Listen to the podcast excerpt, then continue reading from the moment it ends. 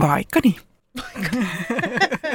Ei määritellä asiaa enempää. Menemme nyt tällä. Niin. Minä juon nyt kahvia.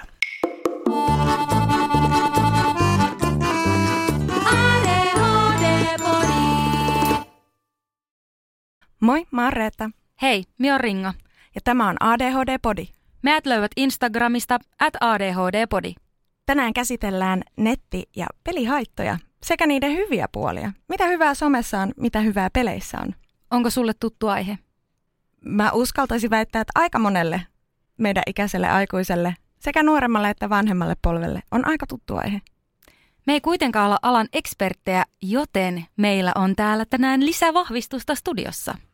Aiheesta on keskustelemassa pelituen asiantuntija Annukka Soltiin Moikka. ja ADHDsin vapaaehtoinen kokemusasiantuntijan asemassa Juho Silvennoinen. Hellurei. Tervetuloa.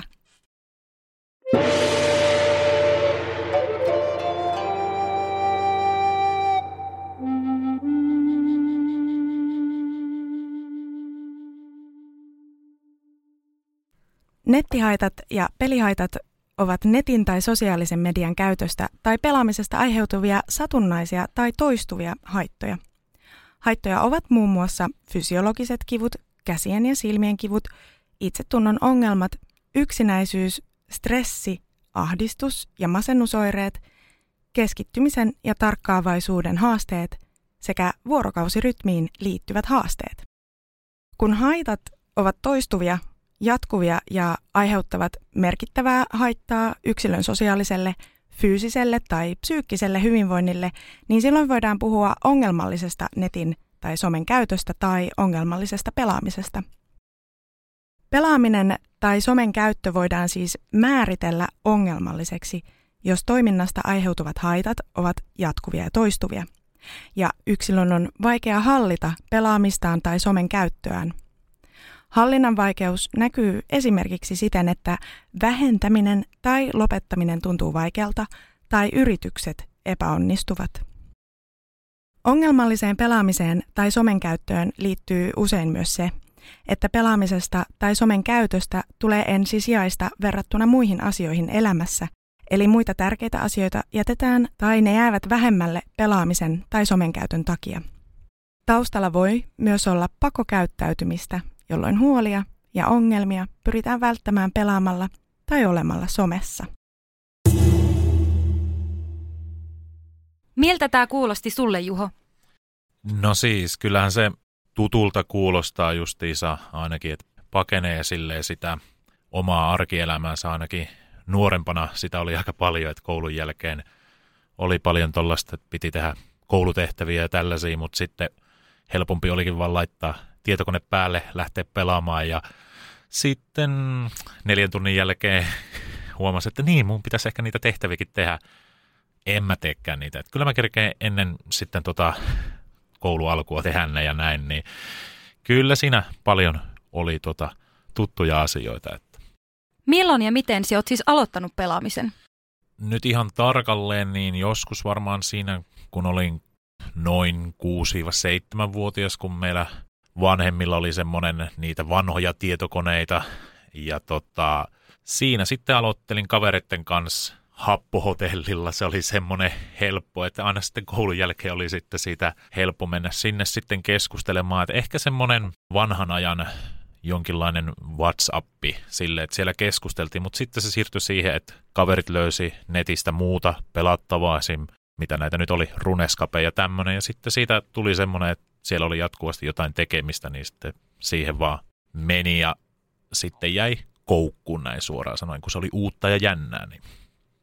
Kuinka tutulta tämä tarina kuulostaa, Annukka, sulle ammattilaisena?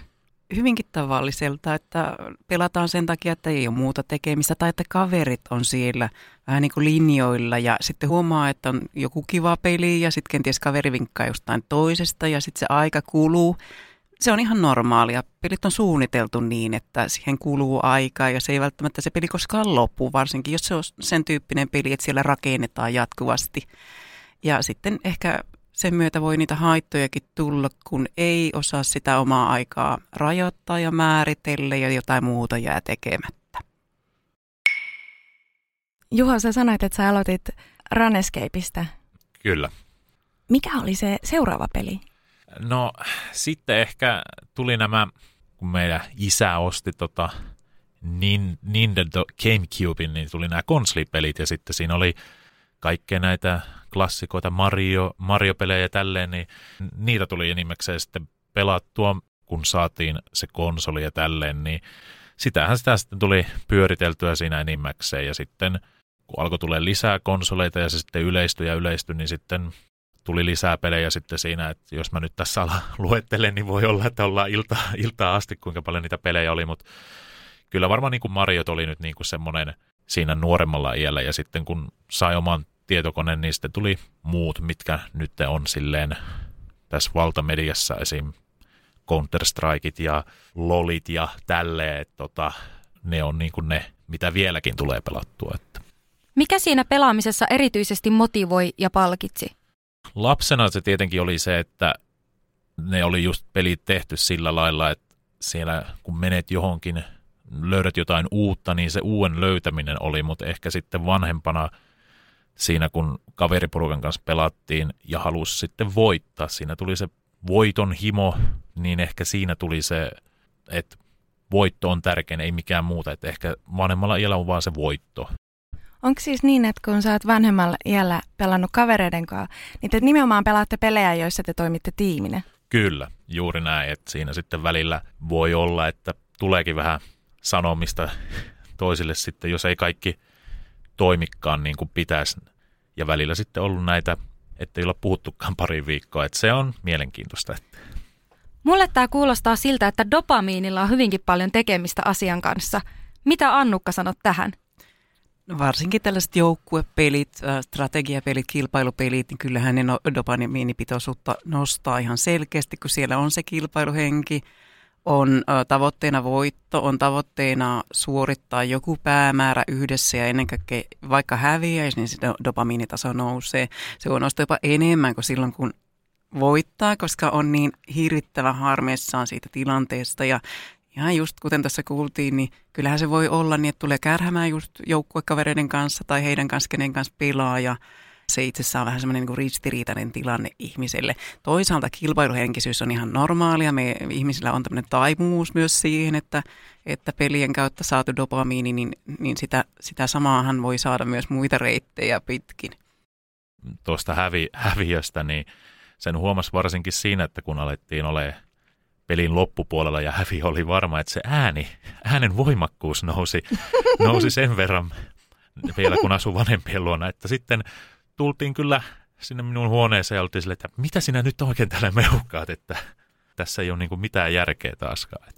Tuohon vielä voisin lisätä sen, että sitten sit kun se matsi on ohi ja on saanut sen dopamiiniannoksensa, niin sitä hän kestää aika pitkä aika ennen kuin on palautunut. Ja varsinkin jos ottaa seuraavan pelin heti jatkoon, niin se taso nousee ja nousee ja nousee. Ja kun pelaa paljon, niin siinähän ollaan jo vähän semmoisessa syklissä, että hakee koko ajan sitä suurempaa ja suurempaa piikkiä. Ei sitä ehkä pohdi, että sitä, tästä on nyt dopamiinista kyse, mutta aivot ja meidän fysiikka toimii niin, että hakee sitä semmoista hyvän olon tunnetta. Ja kun sen pelaamalla saa, ja kun sen varsinkin kilpailemalla saa, ja pelaamalla niitä tiettyjä pelejä, niin totta kai hän niiden parissa viettää enemmän aikaa. Se on vähän niin kuin tämmöinen opittu käytäntö, mutta myös luontainen käytäntö, koska me halutaan se tietty dopamiinitaso itsellemme. Huomasitko Juho jossain kohtaa, että sosiaaliset suhteet olisi kärsinyt tästä pelaamisesta vai oliko se niin, että ne vaan siirtyi sinne pelien pariin? Miten sosiaaliset suhteet sitten kärsi, niin oli just ehkä siinä justissa kun kavereiden kanssa pelasi, jos siellä sitten sanoi jotain. Niin siinä tuli sitten, että siinä voitti olla, että ei puhuttu sitten pariin päivää, koska oltiin sanottu asioita, asioita jotka sitten varmasti ihan ketä tahansa ihmistä niin loukkas. Että kyllä ne sitten tuli sitten kyllä reaalimaailmaankin mukaan sitten siinä, että kun oli pelannut ja näin. Sen lisäksi, että siellä on ne kanssapelaajat, niin tokihan se kuuluu myös muille. Jos ajatellaan vaikka, että kotona pelaa, siinä on vanhemmat vieressä ja vaikka sisarukset, niin se voi olla, että monet muutkin on aika kiukkuisia sen jälkeen, kun kuulostaa siltä, että siellä raivotaan ja ollaan tosi vihaisia ja ollaan joko hävitty tai, tai tosiaankin voitettu, mutta että se tilanne on aika semmoinen jopa maaginen ja ihana ja yhtä lailla se voi olla, että siellä lähtee tota konsolit ja kaikki pitki seiniä. Että se, se on haasteellista se pelaajan hetki siinä vaiheessa, kun ei oikein hallitse niitä omia tunteita. Ja se voi lähteä mopokäsistä. Meillä on mun miehen kanssa semmoinen lentävä äh, vitsi tai sana, jota me käytetään sen takia, että eräs ala- alakerran naapuri aikana selvästi siis pelasi, niin, ja me tiedettiin siitä, että hän pelaa, kun sieltä alakerrasta kuuluu äijä. se, sen jälkeen käytetty tätä äijää. Niin, um, välillä hänellä niin kuin siellä jotenkin kantoi hyvin äänet, niin tuntuu, että se oli oikeasti aika stressaava se pelitilanne, just jos ollaan vaikka häviämässä tai näin. Mutta mun kokemus sekä mun perheestä että mun muusta lähipiiristä on myös se, että pelaaminen kehittää monenlaisia sellaisia taitoja, joita, ja mäkin olen, mä oon konsoli aikaan. Spyro on ollut ihan mun siis sellainen, oispa mulla vielä Pleikka ykkönen ja Spyro siinä, niin varmasti saisin aikamoiset kiksit. Ja sitten varsinkin nykyään, kun pelataan online-pelejä, niin on tiettyjä pelejä, joissa itse asiassa ei pärjää, ellei ole hyvät sosiaaliset taidot. Että on pystyttävä kommunikoimaan. Niin mitä Juho on sellaisia asioita, jotka sä koet niin hyviksi puoliksi tai antoisiksi pelaamisessa? Kyllä varmaan mulla ekana tulee mieleen, mikä niin kuin mun elämässä on näkynyt paljon, esim. tuo englannin kielen ymmärtäminen on niin kuin tosi iso, kun sitten pelit oli suurimmassa osaksi on vieläkin niin kuin englanninkielisiä, että suomeksi ei niin kuin enää jakseta tehdä, koska suomi, meidän kieli on aika monimutkainen, niin, niin siinä ehkä tuli sitten se, että halus oppia sitä englantia ymmärtämään sitä peliä. Se oli niin kuin hauska tapa oppia sitä, että et se ei ollut niinku semmoista pakotettua niinku koulussa, että sun pitää tehdä tämä ja tämä ja tämä. Se oli niinku ehkä se isoin, isoin itsellä. Ja sitten tietenkin ne kommunikaatiotaidot. Et no onneksi itsellä on ollut aina se, että on tosi ekstrovertti ihminen, mutta sille ehkä oppinut vielä paremmin silleen puhumaan ihmisten kanssa, kun tapaa niin paljon eri ihmisiä sitten. Ja ehkä oppii niinku sitä tilannetta niinku kartoittaa ja näin, että milloin on hyvä sanoa jotain. Että kyllä se niin kuin niitä sosiaalisia taitoja kehittää tosi paljon. No miten sitten ystävät ja kaverit, että onko sulle esimerkiksi pelaaminen yhdessä sekä ö, säilyttänyt ystävyyssuhteita tai tullut jopa uusia? Ainakin niitä uusia on tullut tosi paljon, että mulla en tiedä sitten, onko ainut tämän ongelman kanssa, että tulee paljon niitä ystävyyssuhteita sitten, mutta sitten kun niitä alkaa olemaan aika paljon sitten näitä online-ystäviä, niin sitten niitä tippuukin sitten matkan varrella. Et kyllä niin kuin ympäri maapalloa niitä löytyy, että se on ollut sille hyvä, hyvä juttu ja sitten sitä kautta just taas joutunut käyttää sitä englantia ja kommunikoimaan. Että. Vaikuttaako pelaaminen ja online-suhteet sitten live-kohtaamisiin? Eli onko tämä vaikuttanut siihen, kuinka paljon sulla on sellaisia kavereita, kenen kanssa sinä vietät aikaa tällaisessa reaalimaailmassa, jos näin voi sanoa? Ehkä se on vähän alkanut menemään siihen, että tietenkin ne hyvät puolet, että kun moni kaveri on muuttanut pois, niin pystyy sitten heidän kanssa kommunikoimaan netin kautta, mutta sitten jos he tulevat takaisin vaikka käymään mun koti, kotikaupungissa ja näin, niin sitten se alkaa vähän mennä sille, että en mä jaksa kyllä ehkä nähdä sua. Että eikö se ole helpompi jutella vaikka niin kuin Discordin kautta tai tällaisten kautta, että tota, se alkaa vähän ehkä menee siihen, että ei enää niin kuin face-to-face kohtaamisia tuu niin paljon ja se ehkä välillä sitten, jos tulee niitä, niin on vähän semmoista akvardia puhua, koska se on vaan jotenkin helpompaa niin kuin sitten, en mä tiedä, mykistää itsensä vaikka siinä Discordissa tai tälleen ja olla vaan hiljaa, että sitten kun näkee sen toisen ihmisen, niin siinä se mykistäminen on sitten vähän semmoista, että joo, et eipä, eipä siinä sitten, että ei mulla muuta ollutkaan. Niin, et, säitä on pidellyt, joo, kyllä. Et, et, mäpä lähden kotiin tästä, että se eh, ehkä jollain tavalla se vaikeuttaa sitä kommunikointia, mutta se riippuu niin paljon sitten omista kavereista, että kun ihmiset on niin erilaisia, että joidenkin kanssa se on, ei tule sitä akvardia kohtaamista niin helpommin. Että. Annukka, kuinka usein tämä näyttäytyy haasteellisena tai ongelmana ihmisten kanssa, jotka pelaa? Tilanne, jossa pelataan niin paljon, että sitten kenties muut kaverit sieltä jää pois tai että on vaikea olla, olla kavereiden kanssa. No, no tota, sanoisin näin, että ihan, ihan tarkkaa ei minulla ole käsitystä siitä, että kuinka paljon tai kuinka laajana ongelmana se näyttäytyy, mutta se vaikuttaa kyllä meidän kanssakäymisiin, koska ihminen tarvitsee ehkä sen läheisyyden ja että näkee ja kuulee kaiken sen, näkee sen olemuksen ja, ja kaikki ne ilmeet ja, ja tottuu siihen, että esimerkiksi katsotaan silmiin tai että ollaan lähellä. Ja silloin kun ollaan siellä ruudun takana, niin sellaista kohtaamista ei tule ja sitten voi tuntua siltä, että, että joku on vähän liian lähellä. Ja tota, sanotaan suoraan näin, että meidän, meidän täytyy treenata sitä, että me ollaan ihmisten parissa. Mutta en usko, että se on niin iso ongelma, mutta tärkeää tässä on niin havainnoida se, että ei jäädä vaan niin ruudun taakse, vaan ollaan myös ihmisten parissa, ainakin joidenkin. Sitten voi itse määritellä, että no kuinka paljon niitä ihmisiä pitää tavata ja kuinka pitkiä aikoja. Joo, toi katsekontakti, sen mä oon huomannut, se on jotenkin mennyt tosi vaikeaksi. Että sitä helposti sitten ottaa, jos otetaan vaikka jossain, niin sen kännykän esille ja ennemmin sitä katsoo, kun sitten yrittää pitää sitä katsekontaktia vähän niin kuin harjoittaa jonkinlaista keskustelua siinä, että se on kyllä tos, todellakin totta. Että. Juho nosti, nosti tosi hyvin esille just tämän kännykän esiottamisen. Se on tänä päivänä, jos vaikka katsoo bussipysäkillä, kaupassa, jonossa, ulkona, kadun kulmassa, niin ihmisillä on hirveän herkästi kännykkä kädessä ja katsotaan sitä kännykkää, kun on vähän semmoinen rauhaton olo, että pitääkö mun sanoa jotain, tai vaikkapa samassa hississä, jos ollaan, niin ei oikein osata enää olla kuten ehkä oltiin semmoinen 15 vuotta sitten tai 20 vuotta sitten, kun kännykkä ei ollut ihan niin läsnä meidän arjessa. Meillä toki oli kännykät, mutta kännykkällä on jotenkin semmoinen surrogaatti funktio.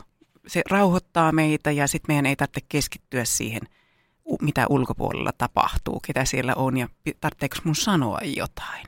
Mä en näe sitä hirveän suurena ongelmana itsessään, mutta meidän on tosi hyvä pohtia, että tarvitsenko mä oikeasti tätä kännykkää, vai voisinko mä vaan seistä tässä hetken ja todeta, että asiat on oikeasti ihan hyvin, mua ei uhkaa mikään.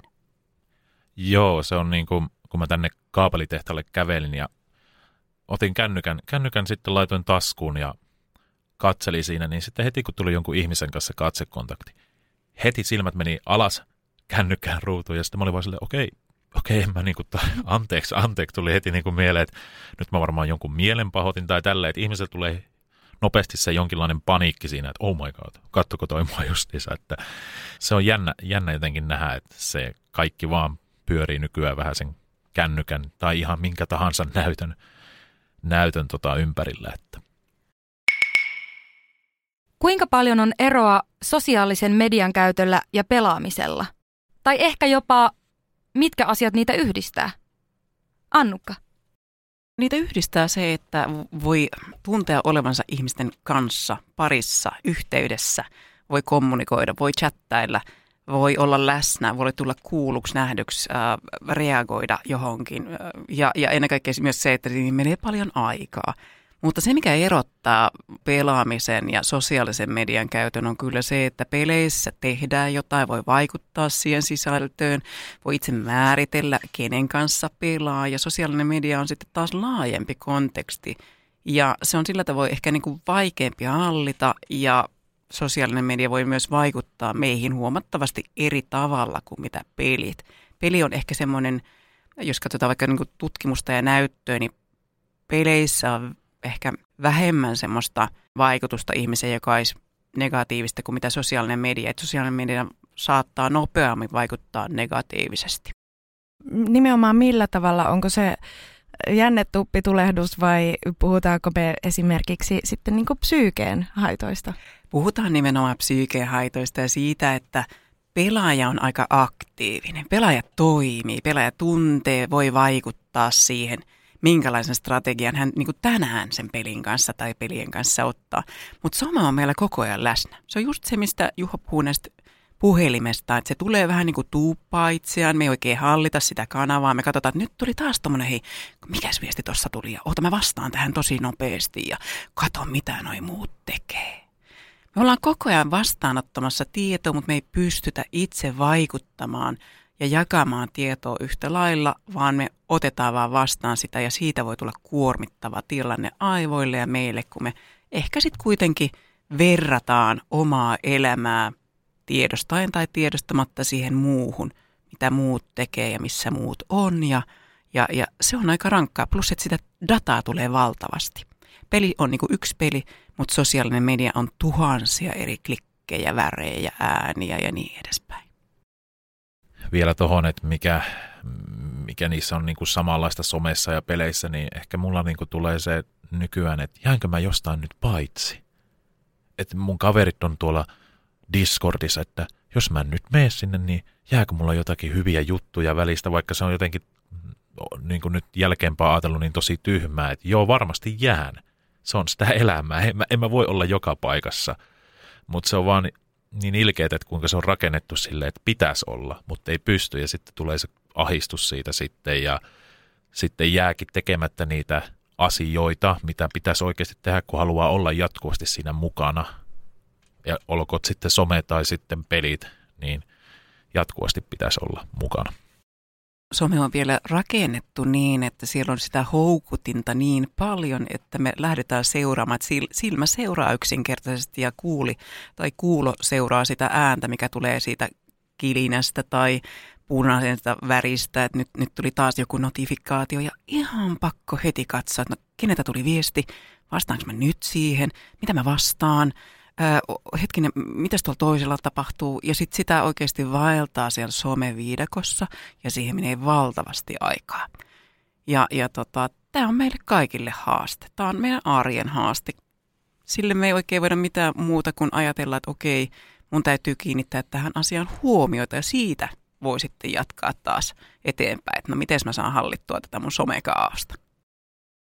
Minkä takia somealustat ei ole ihmisystävällisempiä, vaan kun nehän on suunniteltu siihen, että ne koukuttaa ja niistä saa dopamiinia. Nyt ollaan taas siinä, että on yksilön vastuulla pystyä osata säätelemään. Ja sitten jos me ajatellaan meidänkin kuulijakuntaa, jossa on neurovähemmistöä ja ADHD-ihmisiä, joilla on dopamiinihakuisuutta, niin minne voin valittaa, että somealustat pitäisi olla säädellympiä Aivan loistava kysymys. Niin kuin ihan ensimmäisenä tietysti tulee mieleen, no eipä ihan hirveästi minnekään, että ottaa yhteydessä metaan ja sanoo, että kuule nyt tämä ei käy. Niin se, meillä ei ole olemassa sellaista suoranaista kanavaa. Tämä on ongelma. Uh, kaikki se aika, mitä me laitetaan someen, niin sehän on rahaa sille toiselle. Toisin sanoen se tuottaa Installe jotain, kun me katsotaan Instagramia, se tuottaa YouTubelle jotain, kun me katsotaan videoita, ja se tuottaa TikTokille jotain, varsinkin just sille ja tälle ää, tuottajalle, joka siellä postaa aivan mielettömiä hyviä videoita, ja sillä on niin 50 000 seuraajaa, niin juuri sinä olet se yksi plussa siellä, joka taas kilinällä tuot sinne pari senttiä ja yhtäkkiä euroja. Me ollaan siis valuuttaa yksinkertaisesti riistotavaraa. Ei voi valittaa mihinkään ja tämä on meille se iso, iso, iso haaste. Eikö se olekin aika yleinen sanonta, että jos se asia ei maksa, niin silloin sinä oot se tuote? Juuri näin. Ja tämä on tosiaan haaste. Voin sitä peleistäkin ajatella samalla tavalla.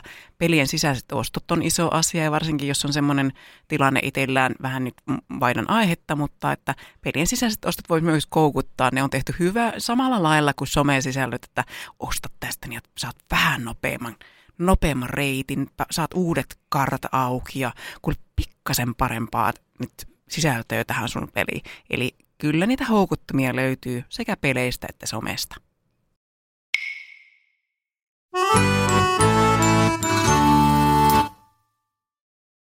Me kysyttiin myös meidän Instagram-seuraajilta, että mitä haittoja he kokevat somesta hyvinvoinnille. Siellä tuli tällaisia asioita esiin, kuten jää paljon hommia tekemättä, kun jumittuu someen. Paineita julkaista ja reagoida tuttujen julkaisuihin. Käy ylikierroksilla, dissosioi, sitten saattaa ahistaa ihmisten valittaminen, ahneus, huonot uutiset, eli just tämä, mitä Annukkakin sanoi, että kun ei voi millään tavalla kontrolloida sitä sisältöä. Mutta mainittiin myös ihan fyysiset ja psyykkiset haitat, kuten migreeni, lihaskipu, ahdistus, väsymys, ADHD-oireiden paheneminen ja se, että ei jaksa keskittyä enää mihinkään. Myös perustarpeet menee ihan sekaisin, unen puute ja aika iso juttu nykypäivänä, epätodellinen käsitys siitä, mitä pitäisi olla ihmisenä. Nämähän on tosi perustavanlaatuisia asioita. Mitä nämä ajatukset herättää teissä? No migreeni ja no, mulla ei migreeniä nyt ole, mutta niin kuin pääkipu yleensäkin, niin se äh, aina kolmen tunnin pelisessioiden jälkeen, niin on, on kyllä yleistä ja ehkä sitten niin kuin itselläni niin kuin fyysinen kunto on heikentynyt, kun eh, nuorempana sitä mentiin pelaamaan jalkapalloa. Nykyään kun sitä voi vaan laittaa konsolin päälle ja pelata sisällä jalkapalloa, niin se liikkuminen on vähentynyt todella paljon. Ja se on itselle niin kuin semmoinen huolestuttava juttu, että kun ei enää oikein saa sitä porukkaa niin kuin vaan pelaamaan ihan harrastusmielessä vaikka sitä jalkapalloa tai koripalloa, kun se on vaan helpompaa pelata sitten koto, kotona jotain muuta peliä ja sitten siinä on kuitenkin se yhteisö, niin se liikkuminen on ehkä mikä mulle niin kuin tulee niin kuin tässä isoimpana ongelmana. Sitten tietenkin näiden pääkipujen ja muiden kipujen, mitä sitten sitä voi tullakaan, niin mukana. Niin. Oli tosi tuttuja juttuja, niin sanoisin, että ehkä semmoinen keskittymiskyvyn puute tai laskeminen, että mitä enemmän meillä on semmoista, mitä me seurataan, me hypitään yhdestä asiasta toiseen, joku asia keskeytyy – niin sitä vaikeampi sitä on niin kuin taas saada kiinni siitä asiasta, mitä oli just tekemässä ja jatkaa sitä työtä tai tekemistä tai juuri niin kuin, että no niin, hetkinen, pitikö mä oikeasti nyt tehdä näitä läksyjä vai olinko mä siivoamassa huonetta vai pitikö mun kuitenkin katsoa tämä yksi juttu tässä välissä.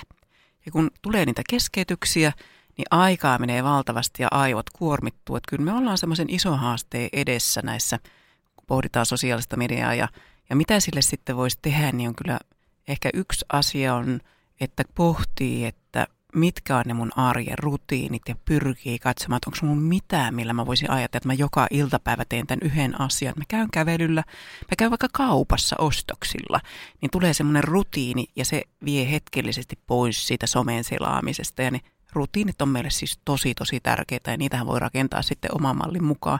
Ei ole yhtä tiettyä tähän näin, kunhan nyt otin sen kauppareissun vaan esimerkiksi. Joo, tuossa tulikin mieleen, että mä oon itse ehkä, tai on, onkin alkanut tekemään sitä, että tota, jos en nyt halua tota Discordista olla poissa, niin silleen lähden kävelylenkille, laitan mobiilista Discordin päälle ja on siinä mukana silleen, että, että pystyn sitten reagoimaan kavereiden kommentteihin tai tälleen, mitä he siellä sanovat, että kuitenkin mukana, mutta teen sitten myös omalle fyysiselle kropalleni jotain hyvää siinä samalla. Niin ihan oman tämmöisen aamukäytänteen huomasin, että miten mä voisin itse vähentää tätä puhelimen käyttöä, niin tein niin, että nyt kun, kun aamulla herään, niin mä en otakaan sitä puhelinta sinne aamiaiselle ollenkaan. Mä jätän sen toiseen huoneeseen ja silloin mä lataan puhelinta. Puhelin ei lataannut yöllä, vai just silloin aamulla – joka on mulle niin kuin tavallaan semmoinen henkirejä aikaisemmin ollut, että on katsonut ehkä uutisia ja lukenut just vähän surffailu, niin mä huomaan, että mä oon paljon pirteempi päivällä ja töissä, kun en ole aamulla sellainen some, enkä muutenkaan katsonut kännykkää melkein ollenkaan. Tälleen ADHD-tulokulmasta jonkin asian siinä vaiheessa, kun tajuaa, että okei, että tämä minun Tekemäni asia ei ehkä ole ainakaan tässä mittakaavassa terveellinen minulle, että mun pitäisi tehdä nyt joku muutos. Niin ADHDna sitä ehkä tekee sen muutoksen sellaisena niin kuin kaikki mulle heti nyt, ja nyt minä muutan ihan kaiken kerralla. Ja nyt pitää ottaa ensin somepaasto ja dopamiinipaasto ja aloittaa vihermehukuuria, että se menee jotenkin aika semmoisen överin kautta, että siinä ei ole välttämättä sellaista portaittaista vaihtoehtoa. Ja jos ADHD-henkilölle toteaa, että oikeastaan olisi parasta, jos menisit askel kerrallaan ja keskittyisit niihin tasapainoisiin arjen rutiineihin, niin se kuulostaa niin kuivalta pullalta, että sitä voi olla vaikea pureskella. Minkälaisia kannustuksen sanoja tai neuvoja teillä voisi olla antaa tämmöiseen tilanteeseen, jossa joku miettii näitä asioita ja haluaisi tehdä muutoksen? No mä pohtisin ihan ensimmäisenä, että minkälaisen palkinnon mä saan tästä itse. Että pohtii sen, että palastelee, että okei, se kuulostaa tosi tylsältä, että nyt mä teen tämän pikkusen jutun. Mutta mitä jos voisi esimerkiksi tehdä semmoisen niin viikkokalenterin, että mitä kaikkea sinne viikkoon tulee, niin tulee semmoinen vähän niin kuin touhufiilis siinä jo, että okei, mä kerkeen tän, tän, tän, tän, tän, tän, tän tänne, varsinkin just, jos on vaikka ADHD, niin haluaa sitä tekemistä. Ja sitten se ei tullut niin pieneltä se mun yksi pikkuinen asia, vaan se on yksi pala sitä kokonaisuutta. Ja kun mä oon sen saanut suoritettua, niin tosiaan joku palkinto. Se palkinto on tosi tärkeä, varsinkin silloin, kun haluaa muutosta itselleen. Ja sen ei tarvitse olla iso, mutta pääasia, että sen on itse pohtinut ja sen on jotenkin kirjannut sinne. Niin, ja sitten sitä pystyy seuraamaan. Ja milloin se mun seuraava hetki oli, hei, miten mä sain seuraavan kerran tehdä tämän taas. Niin silloin siitä voi tulla semmoinen runko ja systeemi. Tämä nyt on yksi esimerkki ja ajatus. Onko tämä nyt siis elämän peli? Tääkö on se kuuluisa? Eli pelillistetään oma elämä. No joo, tämä, tämä on ehkä juuri, juuri, juuri, juuri se, että tuota, saahan niitä achievementteja jatkuvasti ja tulee hyvä, hyvä mieli siitä, että tekee näitä challengeja ja kaikkea mitä onkaan. Ja sittenhän siihen voi ottaa jonkun kaverin mukaan, että miksi tehdä yksin? Jos on kavereita, niin pohtii, että hei, että tehdäänkö tätä yhdessä, siinä on joku, joka tsemppaa, ja sitten siitä tulee se palaute. Ja, ja tietysti vähän riippuu itsestään, että minkälaisia kavereita on ja haluuko tästä nyt kaverin kanssa edes jutellakaan.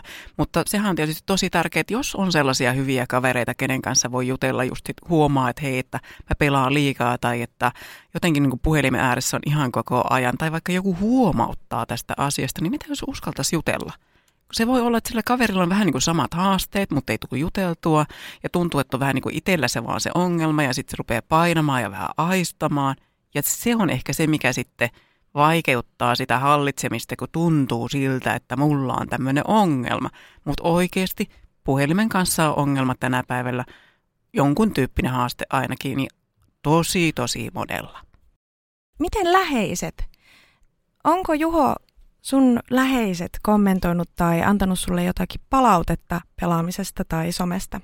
Ainoastaan ehkä siitä äänenkäytöstä, mistä oli aikaisemmin puhetta, että se on ehkä niin kuin ollut se, mikä on aiheuttanut eniten ongelmia. Et muuten ää, ei ole ainakaan tuu mieleen semmoista muuta, mikä, mistä oltaisiin niin kuin mulle sanottu.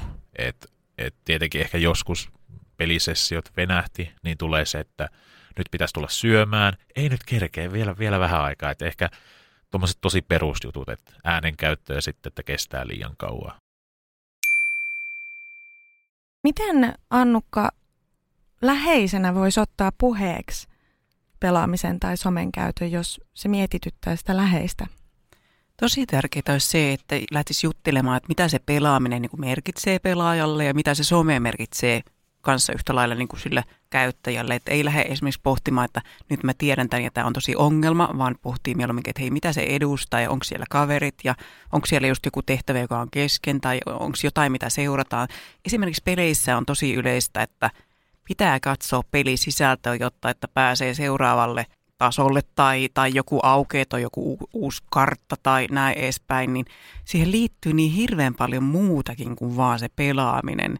Ja sitten se voi näyttäytyä tosi ongelmalliselta sille läheiselle, kun että ei voi olla totta, että taisiko se katsoo kännykkää, että äsken se pelasi ja nyt se on kännykällä, mutta oikeasti hän seuraakin sitä videoa, joka on kolme tuntia. Ja sitä pitää sitten kolme tuntia tai kuusi tuntia seurata, niin sitten vasta pääsee eteenpäin siinä pelissä, jota just vaikka aamupäivällä pelasi. Niin lähtökohtaisesti keskustelee, avaa sitä tilannetta, eikä rupea keskustelemaan, että hei mä, niin kuin, että sä pelaaminen on ongelmallista. Mutta voi kyllä sanoa, että mä oon vähän huolestunut, kun mä en ymmärrä tästä asiasta, että voisitko sä kertoa mulle vähän lisää. Ja sitä kautta sitten ehkä lähtee purkamaan sitä tilannetta ja näkee, että okei, nyt tässä oli tällainen vaikkapa niin kuin kolmikulma, että noi kaverit tuolla ja sitten peli on vaikka pelikaverit on, on osa Australiassa ja osa jossain muualla ja sen takia pelataan yöllä, koska matsi on vaikka tosi myöhään ja se onkin nyt sitten sijassa jossain jotain. Eli nämä, nämä on niin kuin aina lähtökohtaisesti täytyy keskustella ja sitten tietysti sen kautta määritellä omaisena, että hei, että pitääkö mun ehkä jonkun ulkopuolisenkin kanssa keskustella, että mä en niin oikeastaan ymmärrä tästä yhtään mitään. Juho, kohtaatko sä ihmisiä, jotka ei ymmärrä sun pelaamista tai joilla on valmiiksi jo joku ajatus siitä tai mielipide siitä, että onko niin kuin ennakkoluuloja sun pelaamista kohtaan?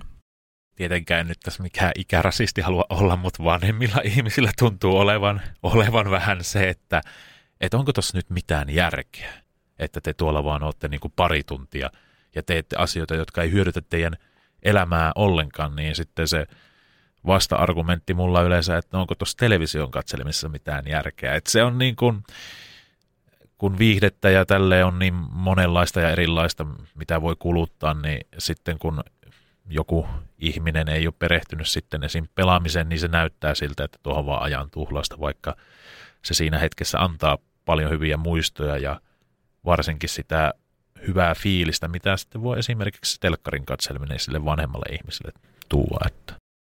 Ja silti todennäköisesti, jos se on online-peli sun friendien kanssa, niin sä oot sosiaalisempi kuin se toinen, joka katsoo televisiota. Ju, juurikin näin, mutta sitten se vaan nähdään monesti, niin kuin tuossa sanoin, niin, että sitä ääntä käytetään ja sitten se nähdään niin kuin negatiivisena, joka mua silleen joskus on paljon ärsyttänyt, koska minä siinä sosiaalistun enkä ole silleen, etten puhu kenellekään, niin se sitten nähtiin välillä ongelma, ongelmallisena, mutta onneksi nykyään, kun asuu yksin ja näin, niin siellä ei kukaan muutu sanomaan kuin naapurit sitten, että, että nyt hiljaa. Aija.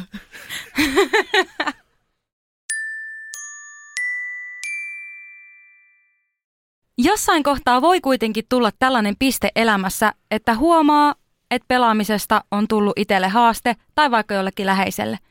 Annukka, mitä palveluita pelituki tarjoaa? No, pelituki tarjoaa muun muassa pelituen e-neuvontaa. Sinne voi ottaa yhteyttä ja keskustella just siitä omasta tilanteessa ja vähän niin kuin kartoittaa, että hei, miltä se mun pelaaminen oikeasti tuntuu ja näyttää. E-neuvonta on siis tämmöinen, voi joko varata meille tuollaisen puhelinajan tai Teams-ajan, eli jos haluaa vaikka verkossa ihan aidosti niin kuin kasvoilla keskustella, niin onnistuu hyvin ja se voi olla niin kuin tärkeää, että itse myös peilaa sitä omaa pelaamista ja omaa fiilistään, omaa tilannettaan, koska jos omassa aivotuksessa vaan ajattelee itse, niin voi olla ihan erilainen käsitys kuin että jos pääsee juttelemaan ammattilaisen kanssa. Ja sitten ennen kaikkea saa vinkkejä siitä, että no mitä minä nyt sitten voisin tehdä tämän asian suhteen, jos oikeasti tilanne on vähän niin kuin riistäytynyt käsistä ja vaikka menee illat, yöt ja vähän päivätkin pelaamiseen ja sitten se viikkosuunnitelma ei päde enää ollenkaan ja huomaa, että no en käy koulussa tai en käy töissä tai no enpä ole muuten pessy pyykkejä kolmeen viikkoon. Onko teillä myös palveluita, jos sosiaalisen median käyttö? Sama kanava toivii ihan yhtä lailla, että pelituen e-neuvonta on just tarkoitettu rahapelaamiseen ja digipelaamiseen ja someen liittyvien kysymysten niin kuin, ä, läpikäymiseen ja ei sen ongelman tarvitse olla iso. Ei tarvitse tulla sillä ajatuksella, että nyt minulla on valtava ongelma, vaan päinvastoin voi ehkä tulla määrittelemään, että hei, mikä se mun tilanne on. Ja, ja jos on vaikka läheinen kyseessä, niin läheinen voi yhtä lailla ottaa yhteyttä ja lähteä purkamaan, että jos hän on vaikka keskustellut just nuoren kanssa tai aikuisen kanssa siitä toisen tilanteesta, että näyttää nyt siltä, että kyllä tuolla nyt joku ongelma on, mitä minä nyt oikein voisin tehdä, niin saa neuvoja.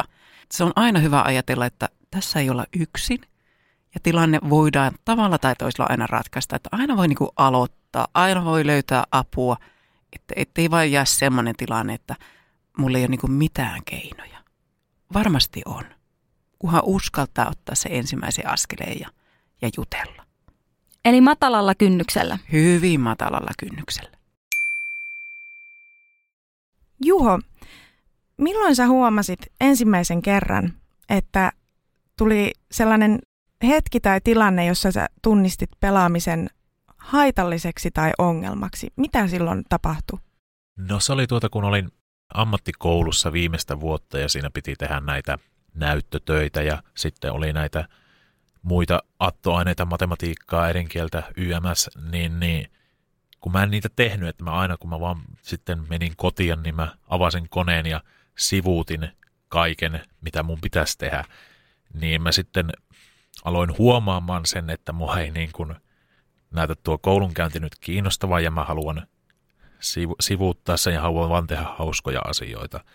Niin siinä se niin kuin alkoi muodostumaan ongelmaksi ja siitä sitten no, fiksuna lähin sitten meidän tota koulukuraattorille puhumaan siitä ja hän sitten, että hei, pitäisiköhän sun hankkia vähän enemmän apua, apua tähän ja sitä kautta sitten sain psykologin ajan ja sitten pystyin puhumaan siitä, että mitä mun pitäisi tehdä, etten vaan pelaa jatkuvasti. Että.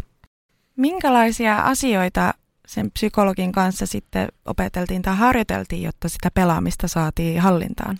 No siinä oli niin kuin aika lailla sitä no nykyään peruskauraa, että mikä nyt on se, se syvin ongelma ja sitten sitä lähdettiin katsomaan ja sitten sieltä niin kuin paljastui monia muita niin kuin, niin kuin henkisiä ongelmia, jotka sitten häiritsi sitten muuta elämää ja sitten se pelaaminen oli niin kuin ainut semmoinen ns. helpotus siinä elämässä, että niin kuin, ehkä se vaan se pelaaminen oli ainut niin kuin semmoinen ilon hetki, mutta samalla sitten ongelma. Et sitten lähdettiin ratkaisemaan niitä muita ongelmia siinä ja sitten sitä pelaamisesta sitten vapautui vähän niin kuin automaattisesti. Että. Annukka, milloin pelaamisesta tai somen käytöstä voi muodostua ongelma tai mitkä ne on ne merkit, joita tulee seurata ja kuinka sitten kartottaa sitä, että missä mennään? No sitten pelaamisesta voi tulla ongelma, kun huomaa nimenomaan niin kuin Juho tuossa kuvasi, että yhtäkkiä ei teekään sitä, mitä oli itsensä kanssa tai jonkun muun kanssa sopinut tai siihen arkeen rupeaa tulemaan enemmän ja enemmän haasteita ja kasautumia ja aika menee yhtäkkiä johonkin muuhun. Ja se vaikuttaa negatiivisesti, tulee huonolle tuulelle, on väsynyt, on rauhaton, hyvin erilaisia asioita voi tulla. Siis somen käytöstä ihan yhtä lailla. Ei ole yhtä tiettyä asiaa, mitä tapahtuisi, kun me ihmiset ollaan niin kovin erilaisia. Mutta lähtökohtaisesti ehkä taustalla on sellainen toimintamalli, että siellä on pakopelaaminen tai pakokäyttäytyminen ja se just Juho sanoi hienosti, että se tuotti hyvää oloa se pelaaminen, vaikka oikeasti itse myös huomasi samalla, että että eihän tämä kaikki ole hyvää, kun mulla jäi niin noin hommat tekemättä tässä. Ja, ja tota, kun, kun itse huomaa, jos huomaa tämmöisen tilanteen, että hei nyt, nyt niin mulla ei arjehallinta ei ole kunnossa, ää, rupeaa saamaan ehkä palautetta muilta, niin tokihan voi tehdä vaikka niin, että netistä löytyy testejä, jolla voi katsoa semmoisen yleispeilauksen, että okei, että miltä tämä mun somen käyttö tai pelaaminen näyttää. Mä nyt sanon täältä, lausun ihan nätisti kuule paperilta lukematta, että löytyy IGDT-10, eli Internet Gaming Disorder Test, ja sitten löytyy tämmöinen kuin Sius Vitoinen testi, eli ongelmallisen internetin käytön testi, ja nämä löytyy molemmat. Muun muassa pelituen kotisivuilta. Mutta tässä on nyt tosi tärkeää, että Juho puhuu tuosta muiden kanssa keskustelemisesta, että oli käynyt kuraattorin kanssa juttelemassa, niin tämä on siis kaikkein tärkein asia. Toki voi testata, itse katsoa ja peilata, että no mitä ne tulokset on ja sitten lähtee pohtimaan, että hei, nyt mun tarvitsee tehdä jotain. Mutta pääasia kuitenkin, että juttelee jonkun toisen kanssa, että saa sitä runkoa sille, että mitä mun oikeasti pitäisi tehdä, koska nämä asiat on usein tosi monimutkaisia, syvällisiä ja ne vaatii aikaa. Että ei voi vaan sormia napsauttamalla sanoa, että hei, huomenna tämä ongelma on ratkaistu, koska se ei ratkee niin, vaan siellä on yleensä aina taustalla joku ehkä yksinäisyyttä, huonoa itsetuntoa, jotain, mitä ei niinku osaa, pitäisi oppia, ei jaksa keskittyä, on nukkunut huonosti, jotain, mitä ei osaa ratkaista itse. Et sen takia on tosi tärkeää, että lähtee jonkun ammat, mielellä ammattilaisen kanssa keskustelemaan, eikä tarvitse määritellä, että kuka se ammattilainen on. Pääsi, että siellä lähtee hakemaan niin kuin apua.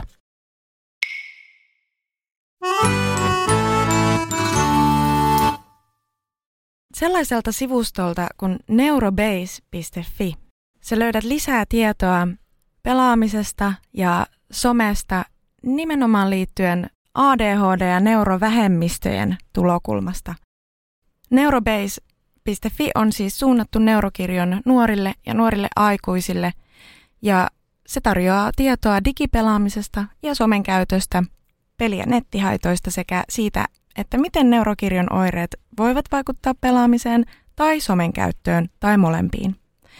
Tiedon lisäksi Neurobase tarjoaa käytännön vinkkejä pelaamisen ja somen käytön hallintaan ja peli- ja nettihaittojen vähentämiseen. Siellä on myös vertaistarinoita sekä vastauksia usein kysyttyihin kysymyksiin. Neurobaseissa löytyy tietoa useammassa eri formaatissa. Muun muassa tämä podcast on tehty yhteistyössä, jotta tieto olisi saatavilla myös audiona. Sivustolla on videoita, sieltä löytyy myös tekstiä, mutta ne hyvin lyhyet ja informatiiviset videot voi olla sellainen aika helppo tapa tutustua aiheeseen lisää, niin tämän kaiken löydät neurobase.fi. Me kysyttiin myös meidän seuraajilta, että kuinka paljon he käyttävät somea. Sopivasti, liikaa, liian vähän vai jotain muuta mitä. 20 prosenttia koki, että somen käyttö on sopivaa ja jopa 78 prosenttia sanoi, että he käyttävät liikaa sosiaalista mediaa. Ja kuitenkin tosi usein ihmistä on vielä semmoisella kieltotiellä, että ei edes myönnä sitä, että mahdollisesti käyttää sitä liikaa. Ja silti nämä lukemat oli näin hurjat. Mitä sanotte tästä? No eipä yllätä, eipä yllätä. Itsekin olisin vastannut siihen, että kyllä käytän ihan liikaa. Et olen yrittänyt just poistella sitten näitä, no varmaan isoin ja nyt tällä hetkellä pinnalla oleva TikTok, se on ehkä suurin ongelma, ainakin omasta mielestäni, ja poistin sen ja sitten siirryinkin YouTubessa YouTube Shorts. että ongelmaa ei ratkaistu, vaan se siirrettiin sitten toiseen platformiin. Kiinnostavaa on myös, että me kysyttiin, onko jokin some- tai pelialusta sinulle koukuttavampi kuin jokin toinen ja miksi, niin tähän ei ollut yhtä selkeää vastausta. Eli tämä vaihteli ihan täysin vastaajasta riippuen. Siellä tuli kaikki konsoleista erilaisiin somealustoihin, ei minkäännäköistä yhtenäisyyttä löytynyt tähän. Mutta yksi, mitä minä mietin, että minkä takia saattaa helposti myöskin koukuttaa, varsinkin sosiaalinen media, niin on tämä. Kuulijoista monet sanoo, että myötävaikutuksia ja hyötyjä, joita he ovat huomanneet sosiaalisen median käytöstä, oli vertaistuki. Ja tämä vertaistuellinen asia on semmoinen, mitä ei välttämättä ole saatavilla varsinkaan tietyille ikäryhmille juuri muualla kuin sosiaalisessa mediassa.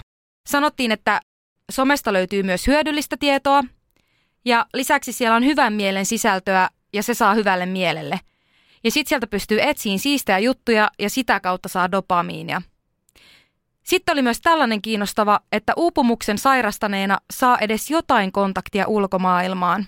Lisäksi, joka voi kuulostaa vähän jopa niin kuin erikoiselta, kun tämä liika somenkäyttö voi aiheuttaa tätä kuormitusta, niin se koettiin samaan aikaan myös kuormituksen purun välineenä. Tuo ei kyllä yllätä yhtään. Se, me ollaan kaikki hyvin erilaisia ihmisiä ja meillä on omat tavat rentoutuakin. Et siinäkin, jos vaikka verrataan siihen, että miten joku rentoutuu, joku rentoutuu pelaamalla. Toisen mielestä se näyttää ihan, ihan hirveän kaoottiselta. Ja sitten taas se, joka pelaa, niin on sitä mieltä, että hän sairaan rentoa. Eli, eli siinä, siinä se oli suunnilleen hyvin lyhyesti typistettynä. Mun mies pitäisi tehdä älyttömänä, että mun kuormituksen purku- ja rentoutumiskeino on katsoa reality-tvtä. Ja hän ei voi ymmärtää, miten mulle on rentouttavaa katsoa, kun ihmiset riitelee tv ja heidän todelliset omat elämänsä ja tunteensa ovat siellä nyt sitten julkisen niin kuin tällaisen mm, niin kuin julkinen likapyykki, joka, johon eivät välttämättä ole kaikki tienneet, mihin ryhtyvät. Niin näin me olemme erilaisia. Joo, mä tota, just raskaan työpäivän jälkeen mulla on se tapa, että millä mä rentoudun, niin katon jotain dokumentteja jostain, miten joku asia vaikka tehdas on valmistettu. Ja se, en mä tiedä, niin kuin, en mä nuorempana olisi ikinä niin kuin ajatellut, että mä teen sitä, koska se on mitä mun isä tekee. Mä en voi tuommoista. Mutta sitten mä nyt näin vanhana, 26-vuotiaana katson, että siellä ne rakentaa tehdasta. Ai että kun tämä rauhoittaa minun päätäni niin mukavasti. Että kaikkea sitä katsoo, kun ikää, ikää tulee lisää. Että. Minusta ei ainakaan tule niin kuin isäni se on nöyr, nöyräksi tekevä hetki, kun vannoo, että mä ainakaan ole niin kuin mun vanhemmat ja sitten huomaakin olevansa.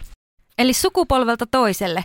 Entäpä sitten alustalta toiselle? Onko olemassa jonkunnäköistä porttiteoriaa, että pelaaminen alkaa ensin kevyemmillä peleillä, sitten siirretään vähän johonkin rankempaan ja esimerkiksi rahapeleihin.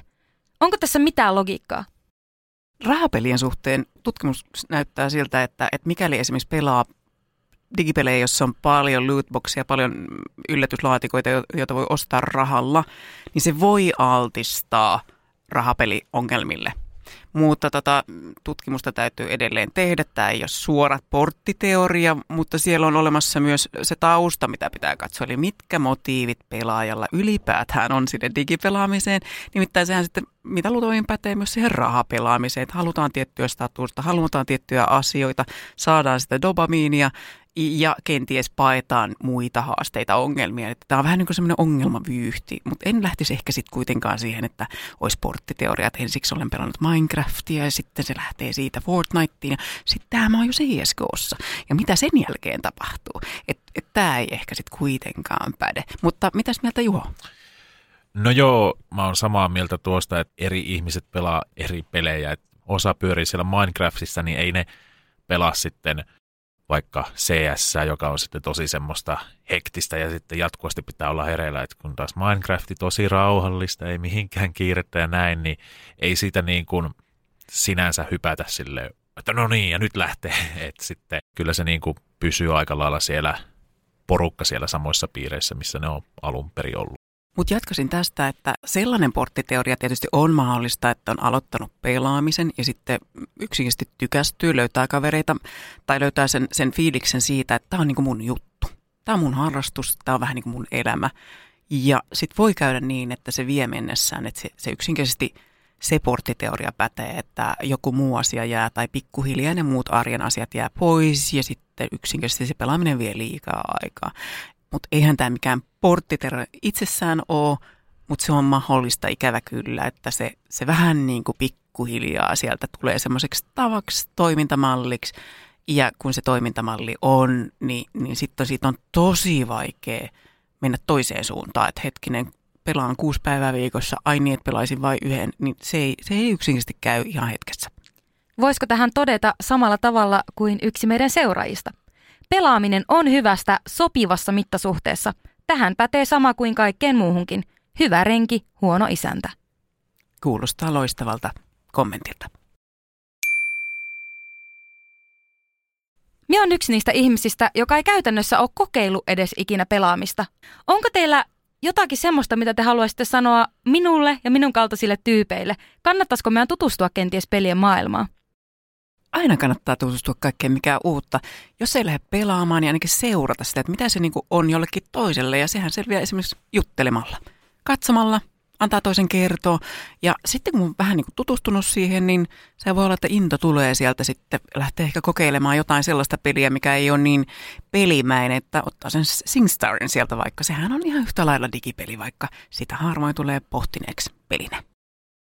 Samoin itse asiassa tähän, että noin sosiaaliset pelit, että jos haluaa osallistua vaikka se oman läheisen kanssa pelaamiseen ja ymmärtää myöskin sitä pelillisyyttä paremmin, niin lautapelit on myös toinen semmoinen, millä saa niinku sosiaalisessa tilanteessa, että ollaan kuitenkin läsnä yhdessä ja silti siinä on peli läsnä – Onko näillä muuten juurikaan mitään eroa? Koska kyllähän mulle lautapelit on tuttuja ja nyt kun heitit tuolta SingStarin, eli, eli siis voiko toisin sanoen ihminen altistua pelaamiselle tajuamatta edes, että sitä tekee?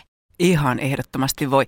Ja moni meistä ei ole koskaan pelannut pasianssia. Se on kuitenkin yksi niistä maailman tunnetuimmista tavallisimmista peleistä, mikä löytyy tänä päivänä kaikista Windows-tietokoneista. Se on kännykässä valmiina ja niin edespäin. Niin, niin tota, kyllä me altistutaan. Ja jos pohditaan vaikka tuota työelämää, niin moni asia on pelillistetty, jotta että me opitaan jotain uutta, mutta ei niitä pohdita peleinä. Se on vaan se, että hei kuule, katoppas tämä yksi testi tästä ja kokeilepas tosta ja sitten yhtäkkiä ootkin oppinut jonkun uuden asian. Ja tuosta tulikin mieleen, että se simulaattori esimerkiksi kun opetellaan nykyään ajaa autoa, niin sehän taitaa enimmäkseen olla, että sitä ollaan siellä simulaattorissa. Ja sehän on sinänsä jonkinlainen peli, mutta sitä ei pelinä ajatella, koska siinä yritetään todenmukaisesti ottaa se. Ja sama juttu sitten myös, jos raskaampaa kalustoa olkoot sitten rekkaa tai sitten jotain, mitä satamassa on näitä isoja, niin nehän kaikki opetellaan nykyään melkein simulaattorin kautta, koska se on turvallisempaa. Eli myös ajatellaan, että jos siitä pelistä on hyötyä, niin sitten se on niin kuin moraalisesti okei. Mutta sitten jos se on enemmän viihteellistä ja varsinkin jos se näyttäytyy ulkopuolisille niin, että no, sä oot luurit päässä ja näytö äärellä, että ei nähdä mitä sosiaalista siellä tapahtuu, niin sitten se on jotenkin saman tien moraalisesti tuomittavampaa. Meillä on aika paljon vanhempien kanssa keskusteluja ja, ja, ja tota, jutellaan nimenomaan siitä, tai vanhemmat haluaisi tietää, että minkälaiset pelit on hyviä opetuspelejä. Ja sitten oikeastaan keskustellaankin loppuviimein siitä, että tarvitseeko kaiken pelin olla opetuspeli. Että mitä jos saisi olla rentoa pelaamista, kanssakäymistä, hyvää fiilistä, palautetta. Että me kaikki tarvitaan palautetta. Ja varsinkin jos koulu tuntuu tosi haasteellisen, tai jos töissä on tosi haasteellista, jos opet, niin kuin vaikka opiskelu tai ö, opiskelut tuntuu ihan mielettömän vaikeilta, niin sen, sen tärkeämpää on, että me saadaan jostain se positiivinen palaute. Ja jos se positiivinen palaute tulee vaikka peliyhteisön kautta, just uudet kaverit, niin jotenkin kuuluu olevansa yhteisössä ja, ja, ja tuntuu, että, että onnistuu, niin sehän rakentaa meidän itsetuntoa. Ja tämä on itse asiassa yksi sellainen pelien tärkeä ominaisuus, mistä on hirveän tärkeä puhua. Eli pohditaan sitä, että mikä on pelaamisen positiivinen puoli. Just se, että se rakentaa sitä hyvän olon tunnetta, mutta myös se, että me saadaan positiivista palautetta. Että tämä kannattaa pitää mielessä, varsinkin silloin, jos ulkopuolella katsoo sitä pelaamista. Toinen juttu on sitten tämä, että jos pelaa tosi paljon, sitten sieltä tulee se kommentti, että kun mä haluan ammattilaiseksi. Se alkanut tulemaan paljon niin kuin mun serkut, seitsemän ja yhdeksänvuotiaat, niin mä tiedän, että kohta se tulee, että he ovat, että he haluavat olla ammattilaisia. Koska ne näkee sen YouTubessa, että se voi olla mahdollista, niin tietenkin halutaan, että jos jostain lempi asiasta, mitä haluaa tehdä ja se ei tunnu työltä eikä ressiltä, niin haluaa, että siinä voi tulla ammattilaiseksi näin. Niin... Miksi se haaveili olisi se yhtään se enempää väärin kuin, että mä halusin eläinlääkäriksi? Joka ikinen aikuinen tiesi, miten vaikeaa sellainen on ja mitä työtä se vaatii. Ja se ei ole vain kissan silittämistä ja koiran halailua. Mutta silti mulle on lapsena kuitenkin sallittu siitä asiasta haaveileminen. Niin miksi se olisi yhtään sen enemmän väärin jotenkin haavella ammattipelaajan urasta? Niin, no ehkä siinä on se vaan, että miten niin kuin nähdään, että siinä on sitten se riski, että niin kuin monessa muussakin asiassa, että siitä ei tule mitään. Sitten, että susta voi olla, että se on se tosi pieni prosentti, joka pääsee siihen, että ne saa sitä rahaa. Ja ehkä vanhemmat pelkää sitä, että sitten se nuori ei tajua lopettaa sitä, että etkö sä näe, että sä, sä et vaan pärjää. Sä et vaan niin kuin, sä et kehity sille, mutta sä jatkat ja sitten se nuori vähän sokaistuu sen asian kanssa – että kyllä mä kehityn, mutta vaikka se itsekin tiedostaisi sen, että se ei kehity siinä, niin siinä sitten tulee se ongelma. Jos joku nuori sanoisi, että mä haluan ammattijalkapalloilijaksi, niin eikö aika moni vanhempi ole valmis tukemaan sitä harrastusta ihan sama, tuleeko siitä ammattia vai ei? On. Ja ollaan niin kuin valmiita viemään harrastuksia ja näin, mutta sitten en mä tiedä, se ei ole ehkä vielä niin normi, että sä olet ammattipelaaja, että pystyttäisiin vaikka suvu pöydässä sanoa, että meidän poika on ammattipelaaja. Voi kauheeta, miten se nyt? Et sitten heti kun sanotaan, että okei, okay, hän tienaa vaikka puoli miljoonaa nyt tämmöinen skenaario, niin oho, no sitten, kyllä minä aina tiesin, että Erikistä tulee jotain. Siinä vaiheessa, kun pohditaan, että, että tota, no, hän haluaa nyt sitten ammattipelaajaksi ja satsaa ihan mielettömästi pelaamiseen ja oikeastaan ehkä haluaisikaan – yhtään tehdä kouluhommia tai että ei yhtään mitään muuta, niin onhan siinä yksi semmoinen mahdollisuus, että lähtee pohtimaan, että jos on ammattipelaaja, niin mitä se vaatii? Se vaatii, että on mielettömän hyvä fysiikka. Se vaatii, että on äärettömän hyvä psyyke, se vaatii, että on hyvä kunto, se vaatii, että nukkuu ja syö hyvin. Ja näistä lähtökohdista lähdetään tukemaan sitä nuorta tai aikuista. Eli käytännössä se haave voi oikeasti tukea sitä hyvinvointia, ei niin, että se lähtee heikompaan suuntaan.